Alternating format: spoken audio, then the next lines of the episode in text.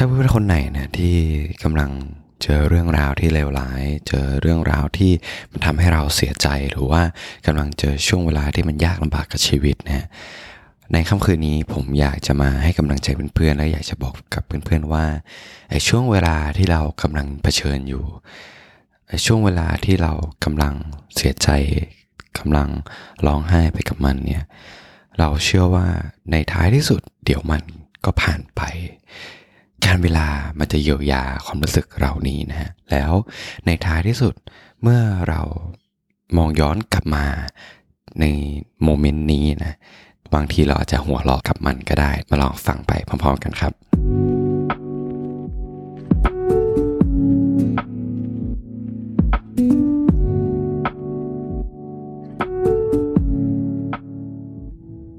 สวัสดีครับเพื่อนๆทุกคนครับยินดีต้อนรับเพื่อนๆเข้าสู่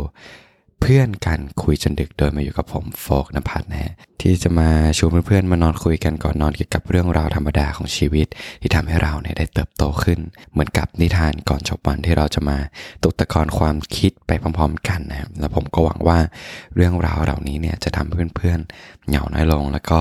ตื่นขึ้นมาด้วยรอยยิ้มบนใบหน้านะฮะก็อย่างที่ผมได้พูดไปในตอนต้นเนาะผมได้คิดถึงเรื่องราวต่างๆในชีวิตที่ผ่านเข้ามาในตัวเราแล้วมันมีโมเมนต์หนึ่งที่พอเรามองย้อนกลับไปอ่ะจู่ๆเราก็เกิด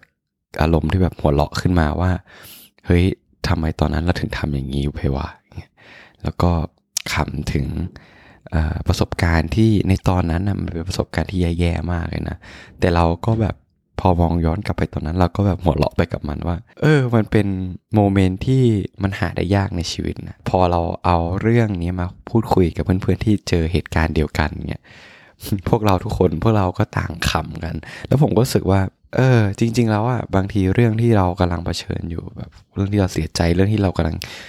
ต้องต่อสู้กับมันบางทีแล้วในอนาคตอะเราอาจจะหัวเราะไปกับมันก็ได้นะเว้ยแล้วผมก็อยากจะมาแชร์ความรู้สึกนี้ให้กับเพื่อนๆได้ฟังกันนะครับก็เพื่อนๆอาจจะสงสัยนะครับว่าแล้วเหตุการณ์อะไรล่ะที่มันทำให้ผมแบบมองย้อนกลับไปแล้วมันหัวเราะแล้วแบบรู้สึกว่าคือตอนนั้นอะแบบมันเป็นช่วงเวลาที่ที่ยากลำบากสำหรับเรากดดันมากสำหรับเรานะแต่ทำไมพอมาถึงตอนนี้เรากลับหัวเราะไปกับมันวะ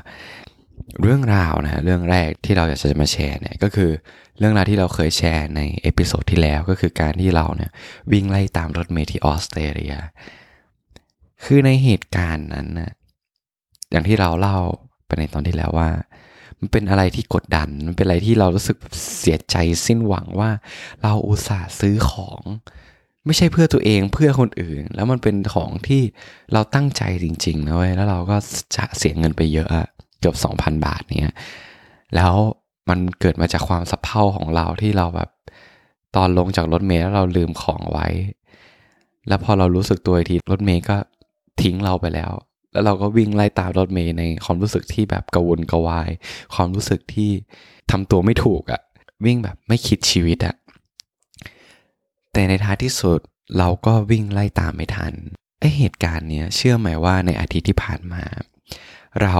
ในระหว่างที่เรากำลังทำงานแล้วเราก็นึกย้อนไปถึงเหตุการณ์พวกนั้นนะจู่ๆเราก็ขำเว้ยเราก็แบบหัวเราะแบบคิกๆคักๆว่าแบบไอ้โฟกตอนนั้นมึงทำไปได้ยังไงวะแบบมึงวิ่งไล่ตามรถเมล์โดยที่แบบว่าในในตามแบบตะกะจริงๆก็คือยังไงมึงก็วิ่งตามไม่ทันเว้ยแต่ว่ามึงวิ่งตามรถเมล์โดยที่แบบมึงไม่เคยมึงไม่ได้แคร์สายตาใครไม่ได้แคร์ว่าเขาจะมองมึงยังไงเลยตอนนั้นนะเราทำไปได้ยังไงวะไอสิ่งเนี้ยเออแล้วตอนนั้นมันแย่ตอนนั้นความรู้สึกมันแย่นะเว้ยแล้วเราก็แบบเออแต่เราก็ทำมันอ่ะอืมแล้วเราก็มามองมาแบบมาทบทวนกับตัวเองนะแบบว่าเรารู้ได้เลยว่าไอเหตุการณ์ที่มันมันเป็นเหตุการณ์ที่เราแบบจะจำจำได้โดยไม่มีวันลืมแล้วมันเป็นเหตุการณ์ที่ทำให้เราเติบโตจริงๆในที่ว่าเราจะไม่มีวันที่จะละเลยแล้วก็ประมาทกับของ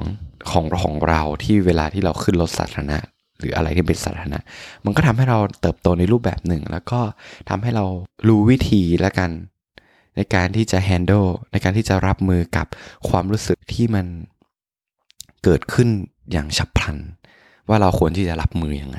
หรืออย่างเช่นในเหตุการณ์ที่สองก็คือในตอนที่เราเคยทำงานอยู่ที่แทสเมเนียใช่ไหมในงานฟาร์มแล้วก็จะมีลุงออสซี่คนหนึ่งอายุประมาณห้าสิบกว่าชื่อสตีฟแต่ต้องบอกว่าเขาเป็นคนที่ค่อนข้างหยาบโรนนะหยาบมากๆเลยเขาจะพูด F word ตลอดเวลาแล้วกดดันพวกเราเหมือนแบบเป็นคนงานแบบว่าแบบคนงานผิดกฎหมายอ่ะคือเหมือนมันเหมือนเป็นจะว่าไงดีอะอารมณ์เหมือนเราเป็นเป็นเป็นทาสอะในในยุคสมัยก่อนอะไรประมาณนั้นแต่ว่าเอาจริงๆอะลุงสตีฟเนี่ยเขาก็เป็นคนที่ nice นะเป็นคนที่ตลกแต่บางครั้งเนี่ยเขาควบคุมอารมณ์ตัวเองไม่ได้แล้วเขาจะพูดแบบพูดแย่มากๆเลยเราเราฟังในตอนนั้นนะแล้วเรารู้สึกแบบว่าสุขภาพจิตของเราแย่เว้ยเพราะว่าเราเจอกดดันในทุกๆวันแล้วเรามันเป็นงานที่เราร้อนแล้วเราต้องแบบเก็บเขาแล้วเก็บบีทรูทใช่ไหมอย่างที่ผมเคยเล่ามาก่อนหน้านานๆละมันกดดันมากๆแล้วมันรู้สึกว่าแบบ mentality ของเรามันแย่เออแล้วแต่ว่าเราก็ทำงานนั้นนะเป็นเดือนเลยนะเว้ยแล้วแต่เชื่อไหมว่าในเหตุการณ์ที่มันลำบากเราต้องต่อสู้กับความรู้สึกอย่างเงี้ยแบบว่าตื่นขึ้นมาเราต้องมาเจอลุงสตีฟมาพูดไม่ดีกับเราอย่างเงี้ยแต่ว่าเราก็ไม่มีทางเลือกไงเพราะว่าตอนนั้นน่ะเงินเราก็ไม่มีแล้วเราก็ต้องต้องต้องเก็บเงินให้ได้เพื่อที่จะเอาไว้ใช้ในการเดินทางเอาไว้ใช้ชีวิตในออสเตรเลียให้อยู่รอดให้ได้เออเราก็เลยต้องไปทำแต่เพื่อนๆ เชื่อไหมว่าพอเวลามันผ่านไปพอเรามาอยู่เมลเบิร์นแล้วเรามาเจอเพื่อนที่เคยทำงานที่เดียวกันกับลุงสตีฟอะแล้วเวลาเราเล่าเกี่ยวกับเรื่องของลุงสตีฟอะเพื่อนๆ เชื่อไหมว่าพวกเราขำกันแบบถล่มทลายเป็นเรื่องเล่าที่ตลกมากๆเวลาที่เราแบบทำท่าล้อเลียนลุงสตีฟอะไรเงี้ยแล้วแบบมันเป็นเหตุการณ์ที่เราเรารู้สึกว่ามันเป็นเหตุการณ์ที่เราจะจำไม่เคยลืมเพราะว่าในชีวิตเราไม่เคยเจออะไรอย่างนี้มาก่อนเจอคนที่มีคาแรคเตอร์อะไรอย่างนี้มาก่อน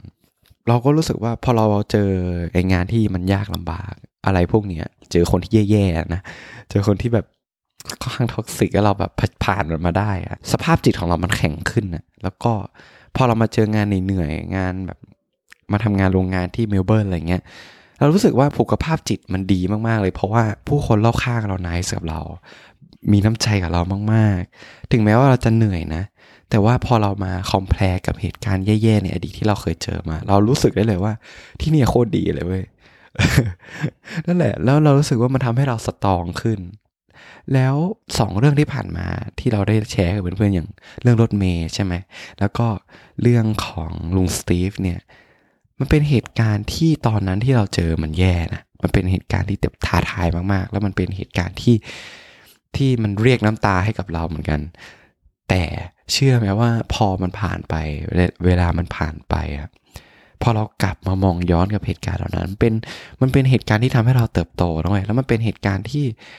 บางทีเราย้อนมองย้อนกลับมาแล้วเรารู้สึกแบบตลกขำกับมันว่าเออมันเป็นเหตุการณ์ที่เราจะเจอได้ยากมากเออแล้วมันทำให้เราได้เติบโตนะนั่นแหละแล้วเราก็รู้สึกว่าเอ้ยเราอยากจะมาแชร์เรื่องนี้กับเพื่อนๆแล้วก็อยากจะเก็บบันทึกไว้เพื่อที่ตัวเองจะได้มาฟังในตอนที่เราเนี่ยเจอความยากลำบากนะว่าตอนนี้มันยากเว้ยมันมันท้าทายมันเราต้องต่อสู้ไปกับมันแต่เชื่อเถอะว่าเมื่อเวลามันผ่านไปอะเรามองย้อนกลับมาที่เหตุการณ์เนี่ยเราอาจจะขำกับมันก็ได้นะเราอาจจะมองมันว่ามันเป็นเหตุการณ์ที่ทำให้เราได้แบบแข็งแกร่งขึ้นเติบโตขึ้นแล้วมันทำให้เราได้มีเรื่องเล่าอะไรสนุกๆในชีวิตที่จะเล่าให้กับคนอื่นได้ฟังที่จะเล่าให้กับลูกหลานของเราได้ฟังเราก็อยากจะมาให้กำลังใจเพื่อนๆที่กำลังจะเผชิญกับความยากลำบากว่าเดี๋ยวมันก็ผ่านไปเว้ยแล้วเชื่อเถอะว่าในอนาคตอะพอเรามองย้อนกลับมาที่เหตุการณ์เนี้ยเราจะบอกกับตัวเองว่ามันเป็นเหตุการณ์ที่ทำให้เราเนี่ยแข็งแกร่งขึ้นเติบโตขึ้นแล้วก็อาจจะหัวเราะไปกับเหตุการณ์เหล่านั้นก็ได้และนี่คือเรื่องเล่าที่ผมอยากจะมาแชร์ให้กับเพื่อนๆอยากจะมาให้กำลังใจให้กับเพื่อนๆในอาทิตย์นี้นะครับผมก็ต้องขอขอบคุณเพื่อนๆมากๆที่ยังคงนั่งฟังการจนจบเนาะก็เป็นมันเป็นกำลังใจให้กับผมมากจริงๆนะแล้วถ้าเพื่อนๆคนไหนชอบนะครับแล้วรู้สึกว่าตอนนี้มีประโยชน์กับเพื่อนๆก็อย่าลืมเชิญกดติดตามเนาะเชิญกดแชร์แล้วก็เชิญกดให้รีวิวให้ดาวใน YouTube ใน Spotify Podcast หรือว่า Apple Podcast นะครับเพราะว่ามันจะทำให้ผมเนี่ยมีกำลังใจในการทำ Podcast นี้ต่อไปมากขึ้นจริงๆ ผมก็หวังว่าเรื่องราวเหล่านี้ที่ผมได้มาแชร์จะทำให้เพื่อนๆมีกำลังใจในการที่จะเผชิญหน้ากับความยากลำบากมากขึ้นเนาะผมเอาใจช่วยนะฮะสำหรับค่ำคืนนี้ผมโฟนภัทรต้องขอลาไปก่อนแล้วเรามาเจอกันใหม่ในอาทิตย์หน้าครับราตรีสวัสดิ์ครับทุกคนบ๊ายบาย